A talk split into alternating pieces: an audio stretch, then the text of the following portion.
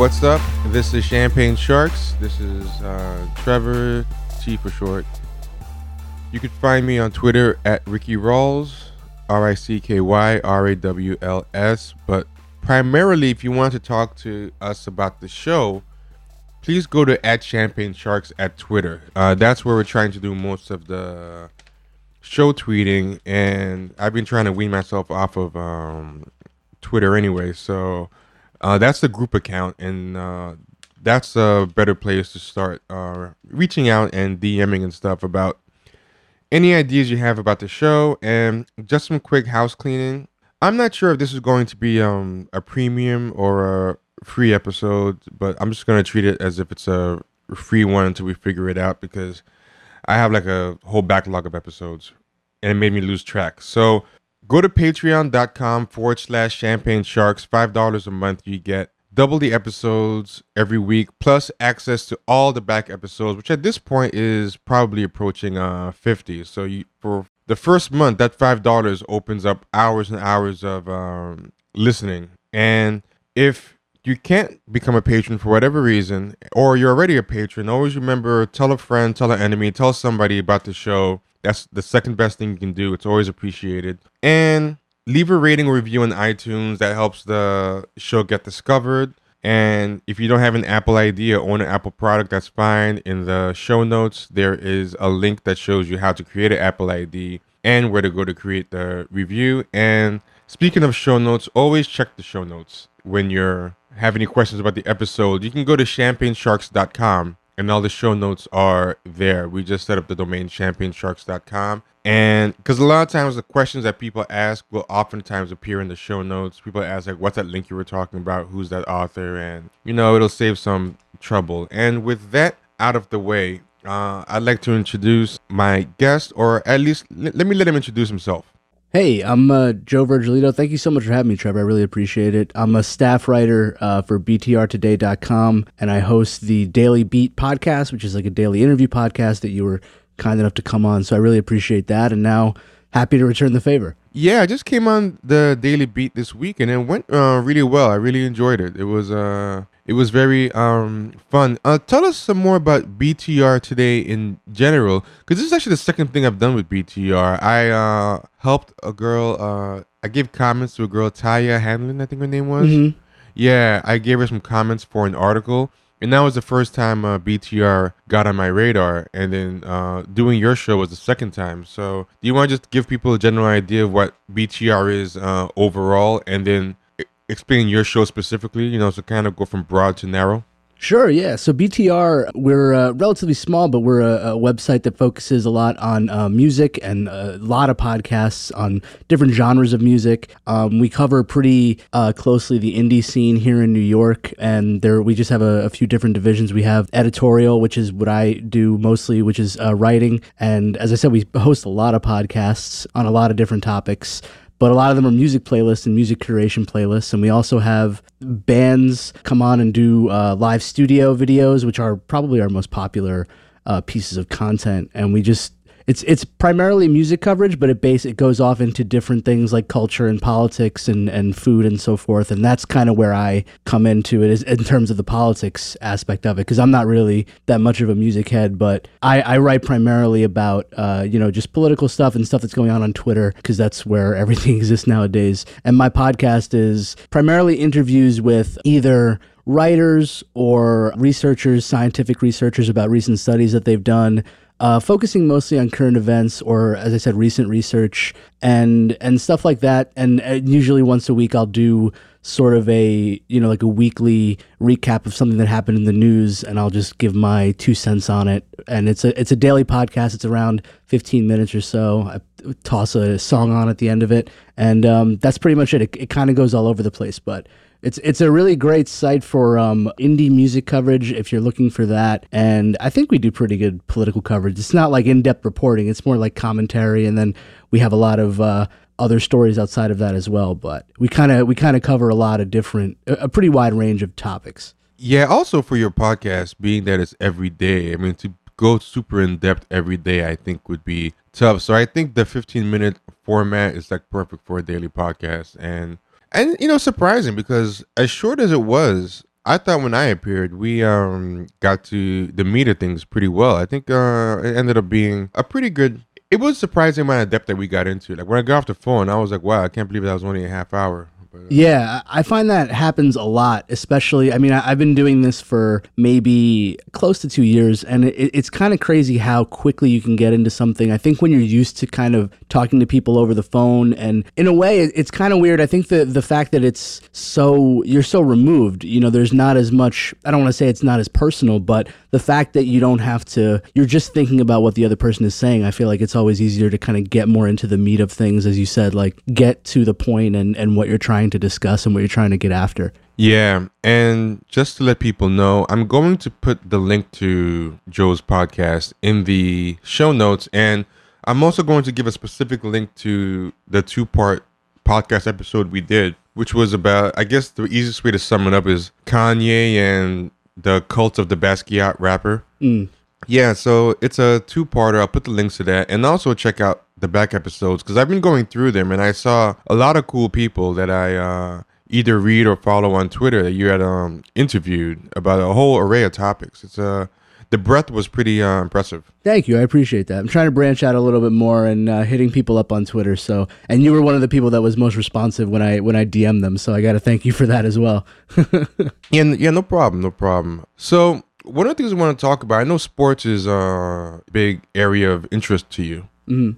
And how do you feel about what's going on right now with uh, the NFL? So you mean the whole national anthem controversy and all that? Yeah, because it seems like it's recently ended up back in uh, the news after Yeah. kind of dying down for a while. Yeah, it's funny. I actually was writing about that today, and I think it'll be going up uh, next week on our site. And I also did an interview with a with a, a former professor of mine who teaches a history of football class, and he covers media as well. And we talked about it, and I, I'm still kind of, I guess, forming my thoughts. But I, it's it's not surprising to see the NFL do this. I think it's in a way kind of predictable. You know, they they tend to really lean toward the socially conservative when it comes to this type of stuff. They're trying to protect their bottom line. They're trying to protect their image among fans who were outraged with these protests from the beginning. And obviously, the comments from Donald Trump last year uh, calling players sons of bitches. It's not surprising to see this ruling, but it is frustrating from a standpoint of the NFL seems to kind of get this stuff wrong all the time. Yeah. And I wouldn't really care if I wasn't such a I love football. It's it's probably my favorite sport. But the NFL when it comes to social issues and when it comes to a lot of other issues as well, they just continuously, you know, shoot themselves in the foot. And it, it, at a certain point, it's just organizational, either dysfunction or lack of awareness or just misplaced priorities. And, and it gets frustrating as somebody who, I mean, I identify as a progressive and somebody who is all for these protests. And, when they began and when they continued happening, to see this is, while it isn't surprising at all, it's still frustrating to me as somebody who watches it on a regular basis. I think a major misstep, and I think that's really going to bite them in the ass, is apparently they didn't even consult, even a perfunctory way, the um, players' union. No. Yeah, that so like the players' union seems to have found out around the same time as everyone else. Yeah, it kind of yeah. The, the well, I actually just read this story on SI uh, Sports Illustrated, and it said that um they the owners all voted on this, and it was a long discussion. But in the end of it, thirty one of the owners voted in favor of it, and the only vote the only owner who did not vote in favor of it didn't vote no. He just abstained. He's the owner of the San Francisco 49ers. But they mentioned how they wanted to the the, the whole the, the owners that gave quotes to this guy who wrote the article for SI said that they wanted to be respectful of the players who didn't want to uh, Uh, who who who wanted to you know show some sort of protest during the anthem. But the way to really respect the players wouldn't have been to pass the, it would have been to you know consult them and what they thought about this. And I think if they had, there would have been a much longer and different discussion about this than just the rule coming down. Yeah, and you know, is that the one that's titled "How NFL Owners Decided on the New Anthem Policy"? Is that Yeah, okay? Steve Kerr, I, you know, he's been pretty vocal. He he ripped him on the on the national anthem policy. But I always find that the NFL has always been this kind of weird, hypocritical thing. It's like that old school, good old boy mentality, but hmm on a larger scale, like that Texas football, we're respectable, but we're enjoying watching people maul each other type of cognitive dissonance that I think kind of messes them up because the thing I always find interesting with the NFL and everything, right? They always seem to have a type of superiority complex to the NBA as far as like character or something. Like you know, with the whole especially in the Iverson era, where like NBA is this league of like thugs and people with baggy pants or people who are, are posting on social media all day or just have this kind of for lack of better phrase, like a, a hip hop look. And even people in the NBA kind of like buy into it. Like when Phil Jackson told LeBron, yeah, his people were a posse, you know, and LeBron took offense to that. But when you actually look at the private lives of NBA people versus like the private behind this seen dysfunction of NFL people, the NFL is a way more dysfunctional league. Mm. And you wonder like where that moral kind of superiority or whatever. Like there's so much more there's so many more important things to clean up in their backyard than presentation management and superficial optics and bullshit like this. That's that's what I find really um interesting interesting about how these owners seem to have such a disconnect between what's going on on the ground and behind the scenes and this image that they're trying to um project. It's it's very it feels I know like this is an overused analogy, but I feel like the NFL feels more plantationish than a lot of other sports. Like it like that level of the big house, the disconnect, the out of sight, out of mind type of way they seem to treat the players. Absolutely, yeah. It, it, it, really does have that kind of a feel to it. I was actually, as I mentioned, I was talking to uh, one of my old professors, Rich Hanley, about this, and he said that it's partially because the owners, for the most part, are old rich white guys and they have this and a lot of them you know the the owners of the teams that have been in the league for a long time have this sense of you know this code of honor and whatever but it's very tied to the ideals of the past you know before Yes. players had personalities and before there was you know social media where players could communicate with fans and um, before players were famous you know it was all about protecting the that's a term that you hear around the NFL is protecting the shield rather than protecting the people that you know play under the shield and nowadays where you see the NBA which kind of celebrates its players personalities and their social positions. Like LeBron James coming out and and um, this was a few this was a while ago but when he and a bunch of other NBA players wore the I can't breathe shirts after Eric Garner was killed uh, by the NYPD that was celebrated as as a really uh, kind of a watershed moment in sports. And if anything like that happened in the NFL I think something actually did a few years ago when Mike Brown was killed. Um, some players from the Rams the St. Louis Rams they were in St. Louis at the time which is obviously right around where Ferguson is and they came out I don't remember exactly what they did when they walked out pregame but um, I, don't know if they held their fists up or they came out holding hand, or whatever it was and, and it was it was celebrated but it was also roundly you know criticized and um, it just seems like the NFL comes down on their player they don't really care about their players as much and that extends beyond social issues I think that you see that in all aspects of the NFL I mean the contracts for players are not guaranteed you can see it in terms of the way they deal with player safety and the way they've dealt with the issue of concussions, Concussions, especially yep, over the last yep. 10 years or so They have to really Um, be shamed about it and yeah and what they've done in proportion to the shaming is still incredibly little. Like Yeah. They're kind of banking on the fact that people are going to continue tuning in no matter what because people love football that much. And I mean, to this point, they're correct. And it's and, not and there gonna a romanticization with, involving football. Like there's something kind of I don't know. I don't want to say conservative or reactionary, but what I would say is a lot of the things that draw people to a romanticized version of conservatism or a romanticized view of reaction of being reactionary. I think a lot of that same stuff people kind of bring to football. Like football seems like a throwback to when America was supposedly uh great, like when, like when men were men. Like there's something like there's something progressive seeming about basketball. Like basketball, people are always looking different. Like like now the basketball players have gone from wearing these boxy, ugly country looking suits in the 80s to uh, wearing like hip hop attire like Iverson wearing baggy. And now they're like in this age of LeBron they're like fashion plates. They look like GQ they look like GQ uh, models or hipsters. Like some of the things like they wear like you know tight tight pink pants and and multicolored blazers and like they're actually, they're actually very fashion forward. Like you can see an evolution in um the personality of the basketball player. And i know david stern one of his innovations was he wanted to make the nba the equivalent of like disney world where you have your goofy your mickey your donald like you know you, you have your characters and personalities and you know like michael jordan would be like the mickey mouse to magic johnson's donald duck. You know he, he kind of created that model and i feel like just like how a lot of like uh republicans or conservatives are with kind of resisting change i feel like the nfl has kind of staked that reputation for themselves with the irony being that behind the scenes, they've probably been having a bigger slide into degeneracy than the NBA, despite all its flash and whatever. Like even when there's trouble at the NBA All Star weekends and stuff, it's usually NFL people who are starting it, like the Pac-Man Jones. like, like a friend of mine pointed this out, and I noticed that like a lot of the fucked up stuff that happens at those NBA All Star weekends are still NFL people. A lot Yeah.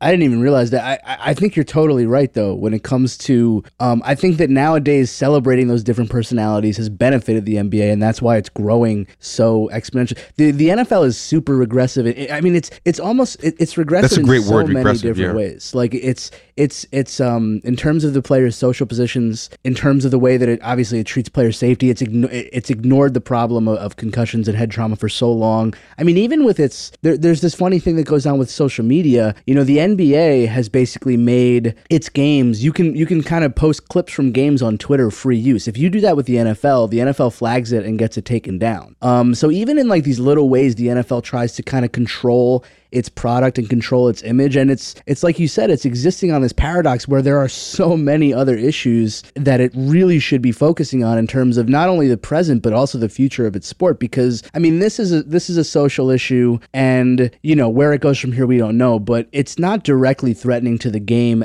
as much as player safety and injury, like it, head head injuries are. That's a direct threat to not only the NFL but also just the sport of football in general. Because at a certain point, people are just going to say we don't want our kids playing football, and at a certain point, people are going to say, and, and you see it happening kind of more and more. Um, people just walking away when they're in their early or mid twenties, when they would be theoretically like in the prime of their career, saying like this isn't worth it. I can do something else, and I won't end up, you know, with CTE or, or whatever other brain trauma when I'm, you know, 50 years old and maybe die a premature death. I mean, it, it there's just it's like you said, it, it, there's so many other things. That's the primary thing, but there are so many other things that it could be focusing on other than this. But it's it's the optics of it. I think more than anything else. Yeah, and optics management, I think, and that type of optics control freakery, I think, is not even coincidental. I think it's actually a direct cause for the behind the scenes dysfunction or messiness. Because in gen- in life, when you are super control freaky, you often, a lot of times, end up bringing the exact thing that you're trying to avoid bringing bringing about. That's one of the ironies. But I think it's especially so with like optics, because like for example, if you really really want to organize a room, like and not just worry about the optics, but actually organize the room in that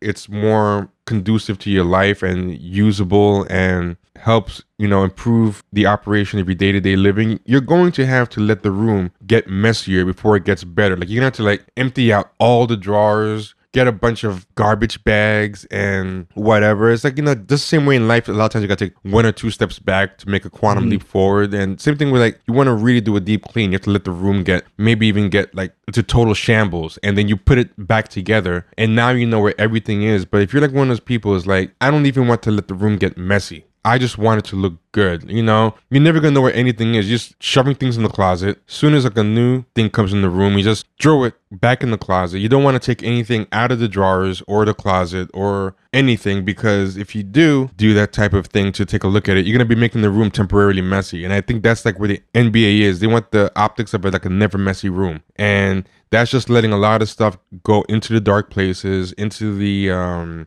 closets into the drawers and then you get these things like these um ray rice things and these the other guy who was i mean th- there's so many stories the the crimes the murders the different types of substance abuses. They they don't even want to have transparency with themselves. They don't even want to see they, they don't even want to know about the mess up high you know Yeah, it's true. You know, it, it's funny you mentioned the Ray Rice thing because that was what uh, sparked the whole change in the quote unquote personal conduct policy. But you talk about transparency. The reason that it was such a problem was because they would, you know, if a player was busted for, you know, whatever, if they were arrested or if they were accused of domestic violence, they would basically be brought before the commissioner. And then the commissioner was a one man, I don't know if it's still set up like I think it is, but he's basically a one man uh, judge and jury for what the suspension is going to be. And for a while, you know, really before the Ray Rice thing, you know, you would hear about a player like a, a great example was um, uh, Josh Brown, who was a kicker for the New York Giants. And there's a racial aspect there as well because he's a, a white guy and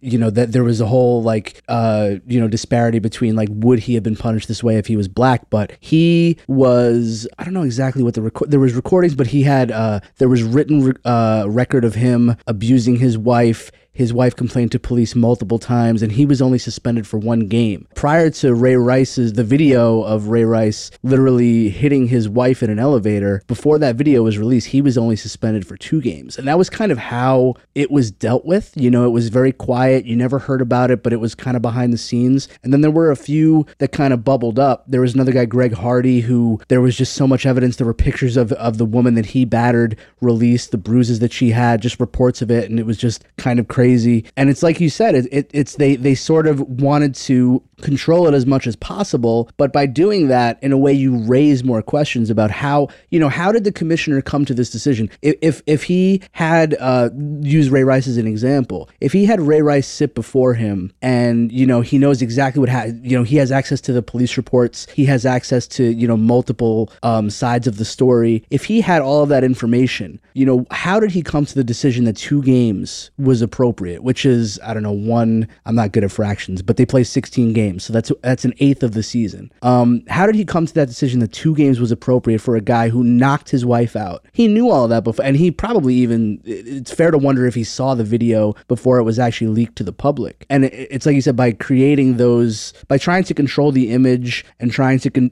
by trying to convey the message that they have everything under control, that everything's fine. Oh yeah, the commissioner is dealing with it. You raise more questions about how those decisions are made and it just creates more problems for you not only in the moment but then in the long run because you know how are you going to fix these problems now? And i feel like this decision tying it back to the national anthem is they're worried about the optics here in the moment, but I don't think they're thinking about anything other than how it makes the owners feel and how it makes the fans who have complained so roundly about it feel. They don't, I mean, I don't know how you can argue that owners give a shit about what the players think at this point. I don't know if I'm allowed to curse. I'm sorry about that. No, no, you, no, you can't. Trust me. Uh, no, it's, it's, all, it's all good. The, cool. I just think there's just so many weird parallels with slavery. Like just that compound thing is like really creepy. You know, like just uh when you see them all like huddled around the compound, looking at like what the oh the combine do. you mean the the sorry sorry, sorry sorry combine yeah. yeah. sorry the combine is uh really creepy too. Like it's it, that really reminds me of um some slavery optics. Yeah, it is just very transparently so. It's it's it's it's bizarre. Do you have any uh, final thoughts on athletics and the state of activism before we move on to another topic? I mean, I, I know the Michael Bennett thing was had a lot of people talking too.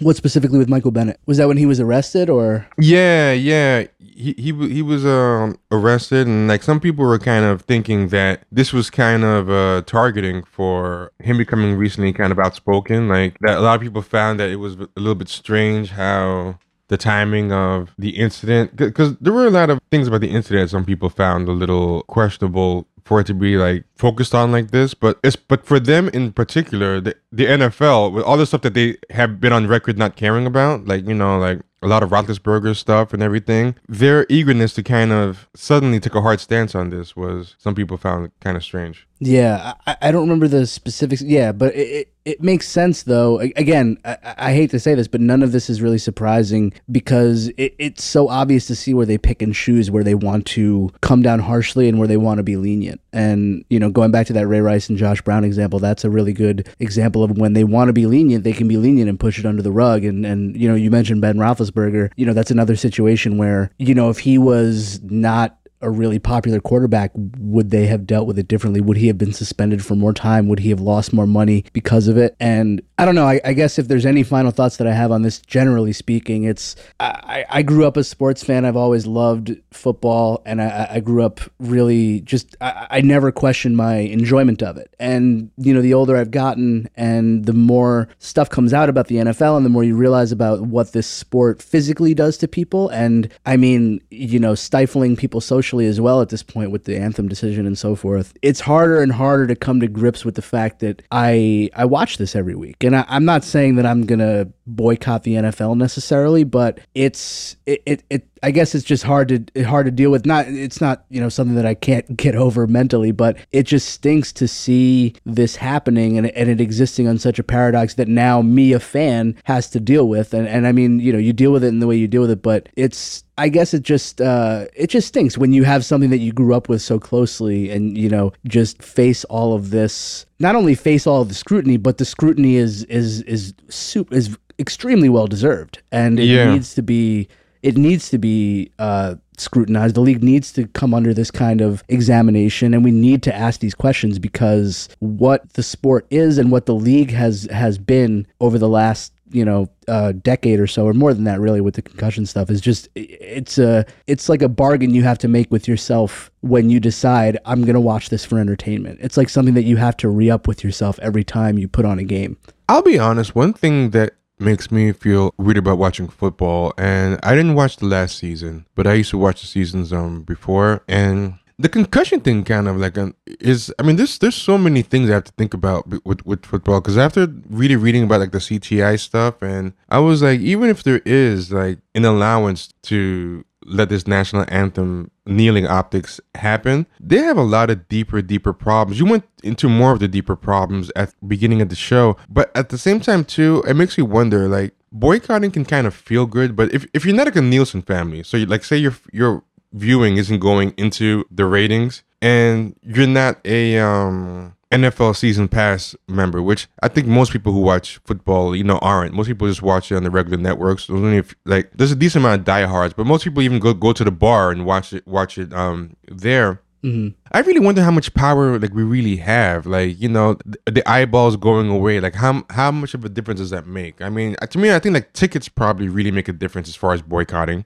And prob you know, and those are the people who are probably the most passionate and least likely to, to stop what they're doing. You know, I, I Yeah, that's a good point. yeah, yeah. So I'm really curious what, like, I know boycotting feels good in a way because at least, you know, I'm not adding to the problem. And I know it probably feels good in that you're training yourself to kind of give up maybe things that you like on principle and that can come in handy later. But I wonder what power we as the average viewer even have to really make the NFL pay. Yeah, that's a really that's a fair question. I think really when it comes down to it, it's only I mean the NFL and any sports league in general, they traffic in attention. They traffic in keeping our interest on the game and I guess that's really what and, and that the only way that you have power through that is turning away in mass. If there's a lot of people that turn away at once or decide that like, you know what, this isn't worth it at once and you know, it, there's going to have to be something this isn't, you know, the, the national anthem thing is not going to do it because when it comes down to it, it's too partisan. It's too split down the middle. Yeah. There's going to have to be something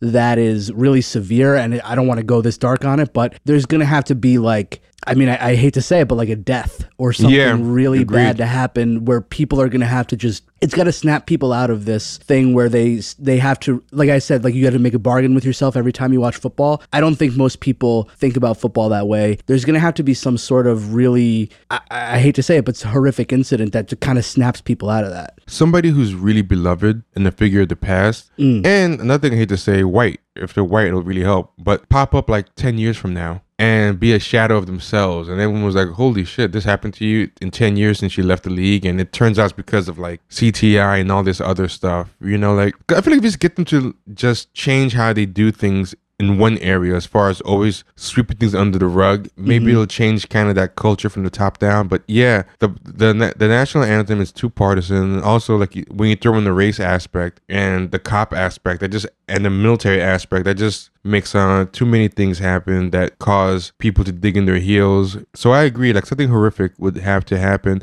I, I also think people have to start looking at alternative ways to hit people's pocketbooks. But I think in our ADD culture, we're not going to do it. And what I mean by that is if the people were able to look up all the major sponsors of the NFL and then maybe like, you know, contact them with an open letter and let them know we're going to be boycotting you unless you put pressure on the NFL. Because I think that scares people more. Like, if you boycott actual sponsors and then the sponsors come at the, um, people themselves because i noticed that happened with several trolley right-wing personalities i can't think of them now but Like on Fox News and stuff. Yeah, Laura Ingraham. yeah, yeah, Laura Ingraham and stuff. I, I- noticed when just regular people were mad directly at the personalities, talking about not seeing them anymore and not watching them. They're like, haha, fuck you, you know. Uh, well, hey, triggered much snowflake, you know, all this kind of bullshit. Yeah. But then when sponsors started speaking up, you know, they were all I've never seen a Laura Ingraham and several of those other people so contrite and so all that kind of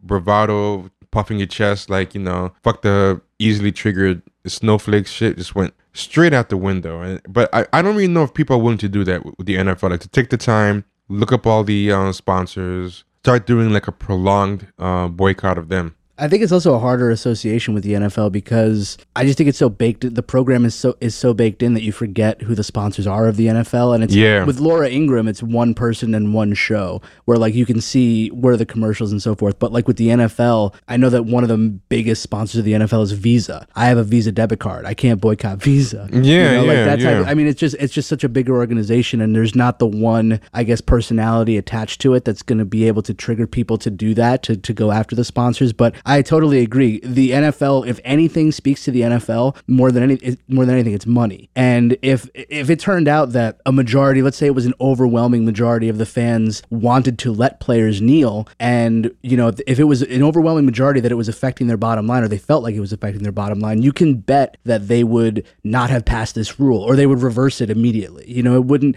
It's not a question of. I, I think there's definitely like we talked about those sort of regressive tendencies and th- that owners have here. But I think when it comes down to it, if it's affecting their bottom line, they're going to do whatever is best for their profits. And if their profits are telling them that, you know, oh, we need to allow the players to be more vocal and be more socially active and, and have a voice and have personality, they would let that happen. But what their what their at least their perception is right now is that that's not the case, and that fans are blowing back against the the, the league for not doing anything to this point about these protests. And you raise a good point that I didn't even think about, but you're right. The caliber of corporation that advertises on the NFL and the level of integration, both in the NFL and in society, is such that it does make it a lot harder because like basically every single car company, you know, so, so you, you'd have to like like what car is left to buy that doesn't advertise in the NFL? Like, you know, uh, what what drink company? What I mean, I don't know if the answer is just to pick like one or two, or but then which one or two do you pick? Uh, you know, like, like you said, like this, it's so ingrained in society. Like you can Yeah. probably look around your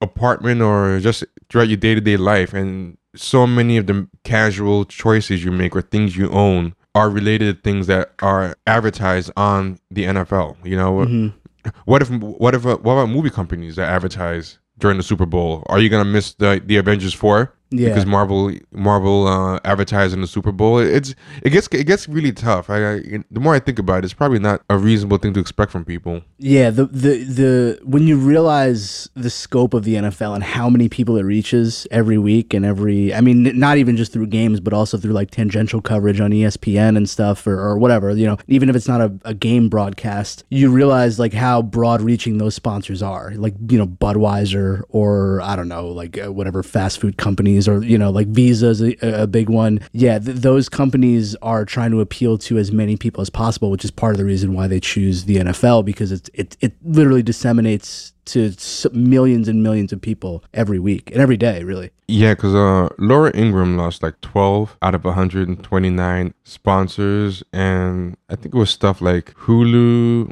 Expedia, Nestle. But those and Joseph A. Bank, but those are things I think are very easy. I mean, like if I don't go to Joseph A. Bank, you know, it's like there's a lot of other places we get suits. I could just Yeah, I've been to Joseph A. Bank maybe like twice in my life. You know, like Yeah, I'm not, I'm not a regular shopper there. Uh, Yeah, like Nestle. I mean, I'm not I'm not consciously consuming Nestle products even when I have the choice. Like you know, if I if I drink a bottle of Nestle water, it's not on purpose. It was like oh, that was what was available wherever I was. Yeah, and it's like Expedia. I can use Orbitz or something else, and I'm sure I get the exact same deal. Like, like, like a lot of this stuff is very Hulu. I cannot do Hulu, and I can pirate, you know. But yeah, the the level of stuff you have to give up to work at the NFL is on a whole different level. But um, what what else is in the news that you're finding worth talking about? Because I know you gotta be pretty plugged in doing a daily show.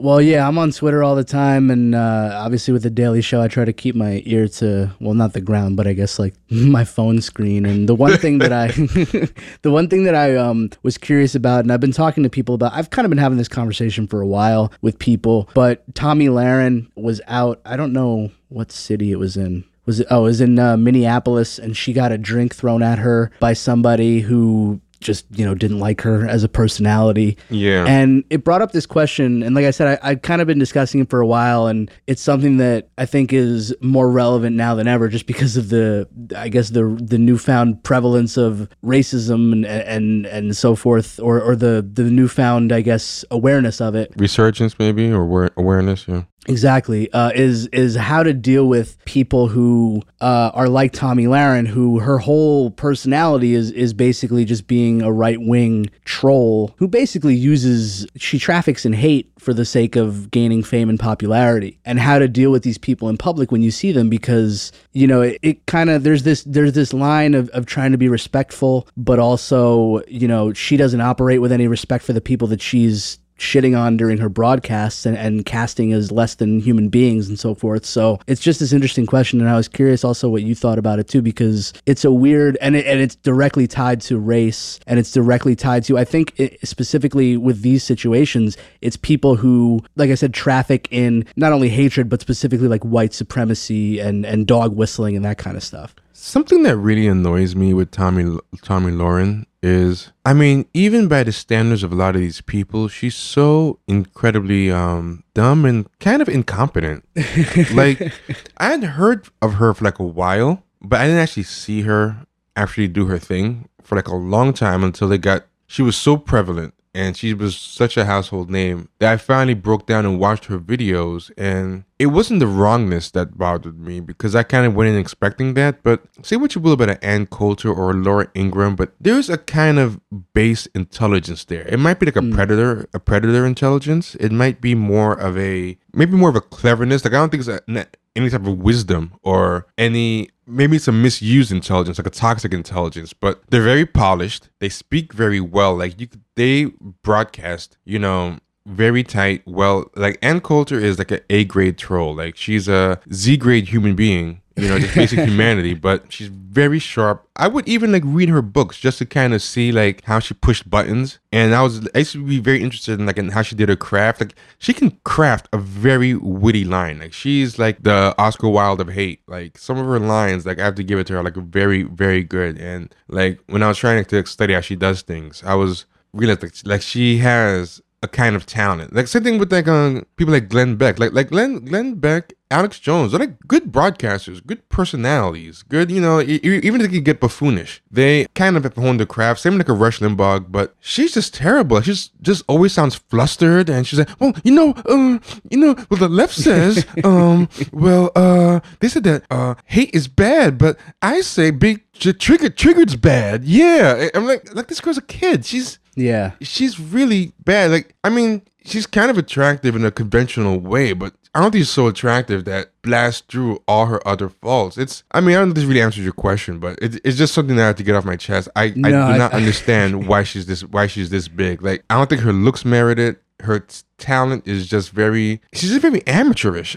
She's just a basic amateurish, um, presenter. No, I, t- I totally agree with you. And I love, er, first of all, I love the takedown. And that imitation was terrific, by the way. And the thing with her is, you're absolutely right. It's all surface level. She's telling the people that she's talking to, obviously, she's telling them what they want to hear. But like you said, it's not in a refined or polished way. And it, there just doesn't seem to be any legwork. And you kind of see it like like like like she's she's she's as nuanced as an Irish slaves meme on Facebook. Like like like she's just like reading like Facebook memes out loud. I don't even yeah. understand. Like you can just that's literally what she is. Yeah. Yeah, you can go in your racist uncle's Facebook feed and you know read about six of his memes you know, if you're a white guy and you've gotten like a Tomi Lahren broadcast. It's true, yeah, and it's kind of funny to see the evolution of that and the way that sort of the discourse has gone that way on the right in, in a lot of ways, and it's weird to see her. She's like the she is the personification of the right wing pretty blonde uh, pundit who there's no substance, but she's just you know saying what the conservatives think is right and pissing off the liberals. You know, like that's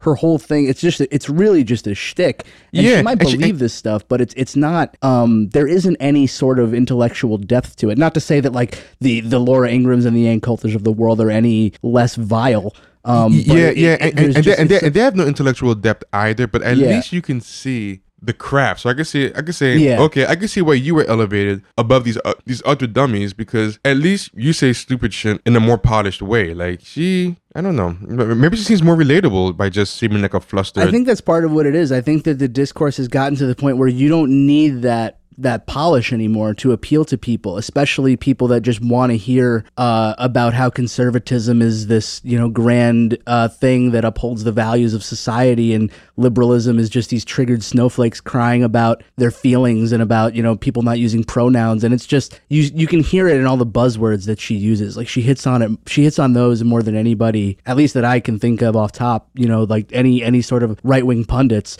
she peppers it. She used the word snowflake more than any other yeah, person that I know, and it, it, that that's the type of shit that makes you realize that she is complete. It's all surface. Yeah, she goes for all the easy. She goes for these all the easy dunks. She, Yeah. she, she, she's a strange one. But to tie it into your question, I feel weird about the throwing water on her. Not because I'm on some uh, West Wing centrist liberal type of respectability above all, and we can't lower the discourse. Like it's not because I believe that. Because I feel like we're damned if we do and we're damned if we don't. Because Mm.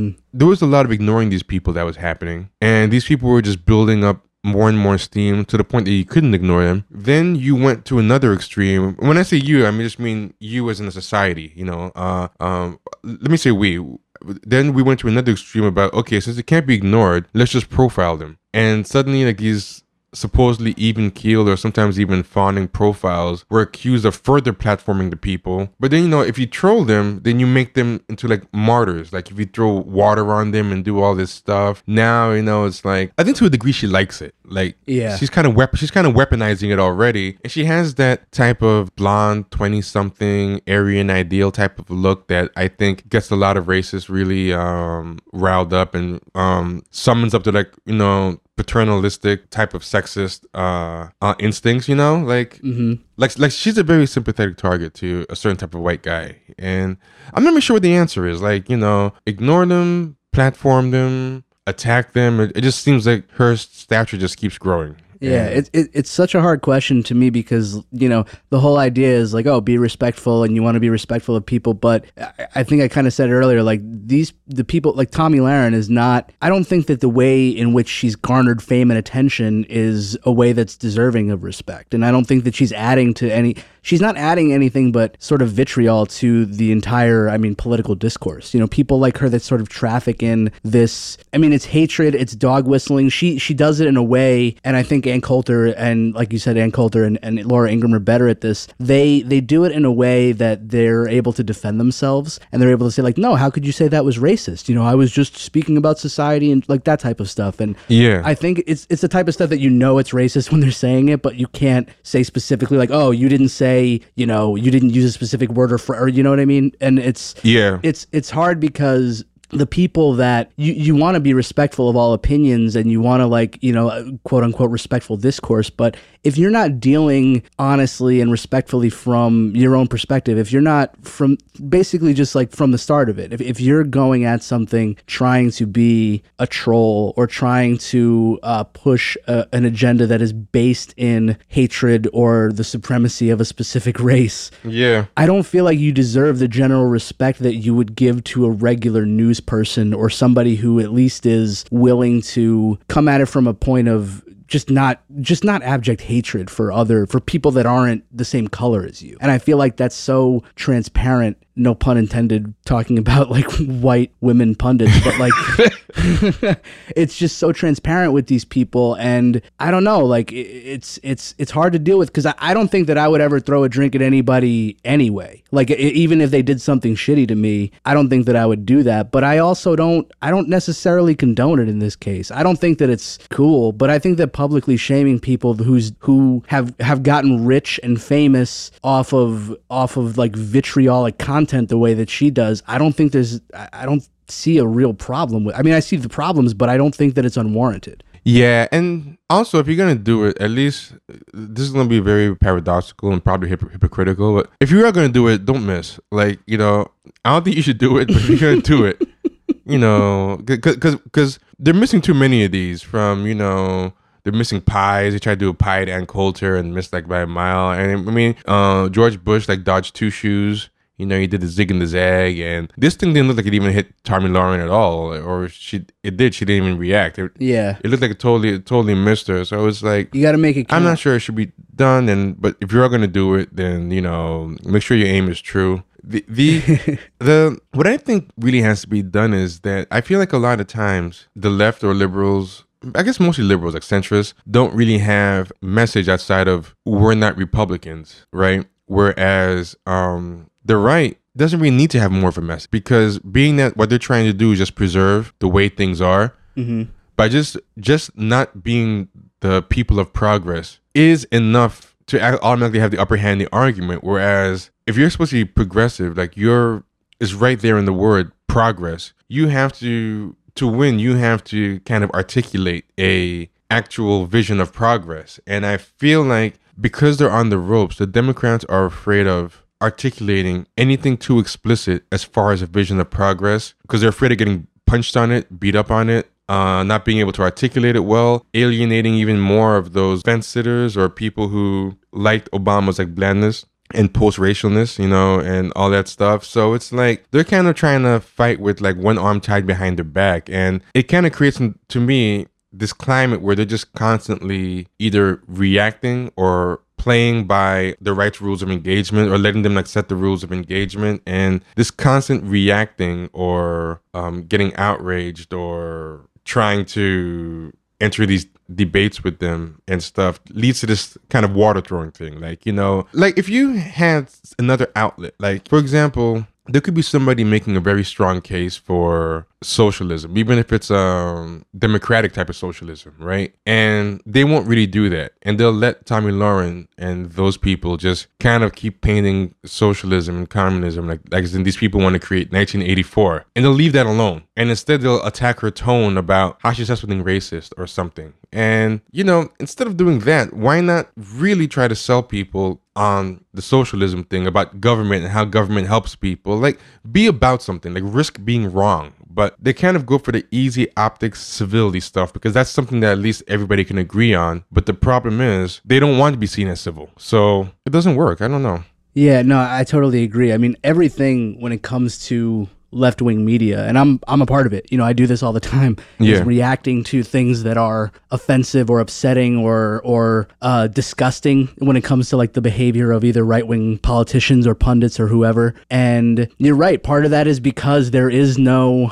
no one's really willing to go out on that limb and, like you said, be wrong and and be put themselves in a position where they can be um you know where where they set the discourse. Whereas i think the right just puts that stuff out there and they put and, and i also agree with what you said in terms of they it's more homogenized and it's easier for them to kind of glom onto each other and identify because they're it feels like democrats generally speaking and liberals you know they want to appeal to everybody's sensibilities whereas the right is just like all right get with it or drown like you know if you're not with what's going on in terms of the discourse like then you're whatever they're just going to keep doing it no matter what they don't care about that and i think that And something something interesting about um what you said, but the right like homogenized. Um, look at those never Trumpers. Like for all that vitriol, it turns out they really just didn't like Trump because they thought he couldn't win. As soon as he um won, like you know, Yeah. suddenly they're all back to talking about snowflakes and Exactly. liberals, and you know, so apparently it didn't bother him that much. But I'm, I'm sorry, I cut off your point. No, no, no. I, I think that's a great point. Like, you know, Trump's approval rating within the Republican Party is something like ninety some. It's it's it's upwards of ninety percent. And you know, talking about never Trumpers, that's just another. You know, th- they're willing to do it in certain situations, but when it comes down to it, it all kind of congeals together. And you know, it, it's it's more of a homogenized thing when it comes to social positions and and and I guess policy to some degree. But when it, you know, it's They all agree who should be on top and who should be in the bottom. exactly yeah there, there's a tacit agreement whether it's whether it's explicitly spoken or not that you know this is the way things should be and this is doing things for the right way whereas on the left you see all of this sort of back and forth between the more centrist liberals and then obviously the super progressive and everybody in between and that's directly because the th-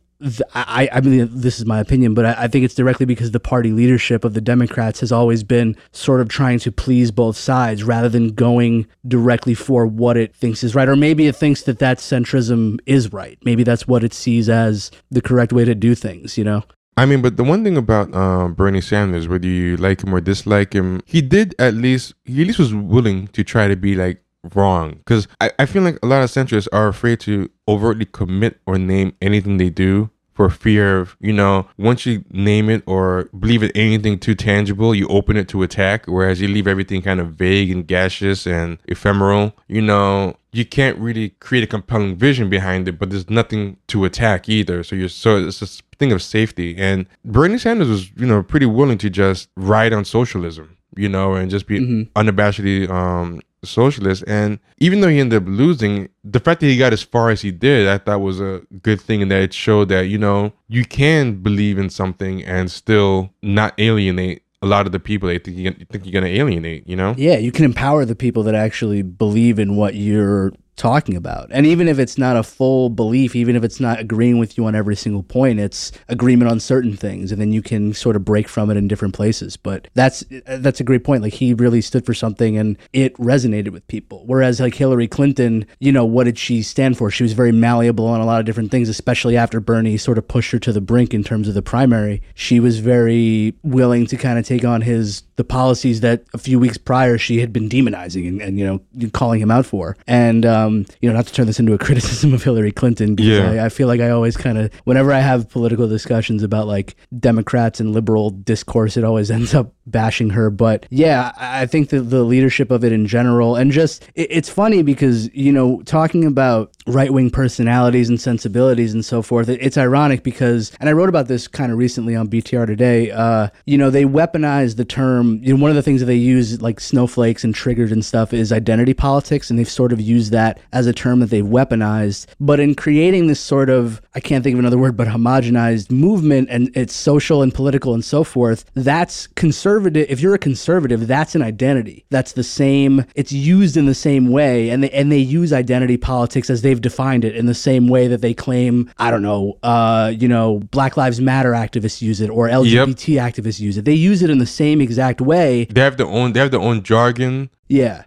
They have this willing to willingness to defend to defer to people's identity as a reason why they should get the mic or get the spotlight. You know, you know, for example, like they'll be they'll say, oh, you know, oh, it's reverse racism. Say that you know only black people have a right to talk about racism, or that they have a higher right to talk about racism. But then when you accuse somebody like non-white or of question of a questionable ethnicity of being like you know racist or anti-black, they'll be like, oh, so you're saying Ben Shapiro, a Jew, is is a white supremacist? Hmm, that's funny. That that you know. Yeah. Uh, or, or, they'll be like, well, I'll have you know, uh, Sheriff Clarke is black, you know, so how can he be um, anti-black? Sounds like a racist of you, you know, to call. It. And it's like, so basically, you're saying that because he's he's black, he's a better authority on race, or because Ben Shapiro is Jewish, he's a better authority. So, so you're doing the exact same thing that you accuse identity politics people doing. You're playing ident- identity politics. You're deferring to the identity as proof of their right